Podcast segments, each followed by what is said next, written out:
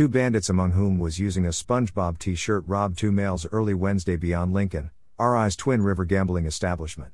One showed a weapon among the burglars. However, the victims got away with injury. The potential robbers initially approached the two victims in a parking area after they exited their cars and truck at about 2:25 a.m., according to WPRI, a regional TV station. The men talked briefly. One of the robbers revealed a firearm tucked in his waistband. The victims were instructed to get on the ground. Next, they were bought to turn over their money. Mid robbery, the suspect with the weapon eliminated the weapon from his waistband. He pointed it at the head of among the victims. Before running away, the robbers told the victims to stroll toward the casino building. The victims followed the burglars' instructions, and when inside the gambling establishment, they notified the gambling establishment gatekeeper, who, in turn, alerted local police about the holdup.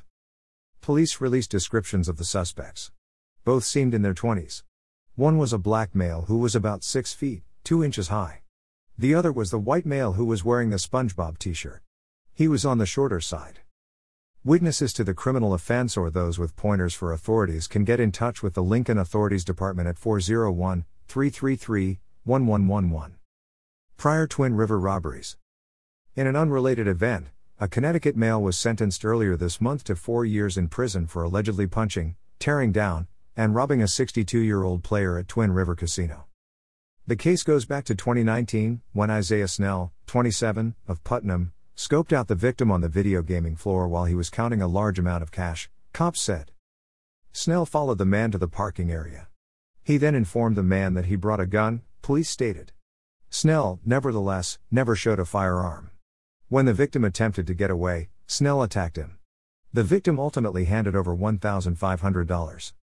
Snell then got away from the video gaming property lot. Lincoln cops could track Snell's movements by viewing surveillance video.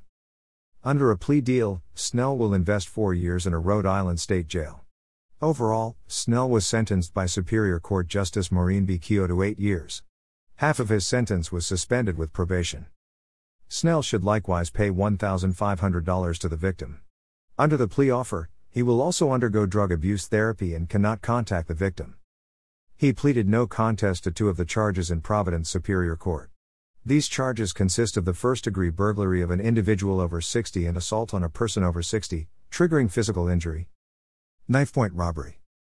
In a comparable criminal offense throughout 2020, a 69 year old casino gamer was tailed by a bandit while inside Lincoln's Twin River gambling establishment. The burglar followed the victim out to his cars and truck, left in a casino parking lot. He was robbed at knife point while entering into the vehicle, according to cops. A suspect was apprehended a short time later on. He was identified as Anthony McLean, 30.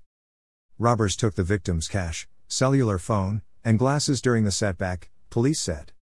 Authorities in these circumstances likewise utilized monitoring video to track and determine the suspect. It was not instantly known how the court case versus McLean ended up. Dash. Share on Facebook. Share on Twitter. Share on Pinterest. Share on LinkedIn. Share via email. Share on Tumblr. Share on Google. Share on Reddit. Dash. Dash. Dash.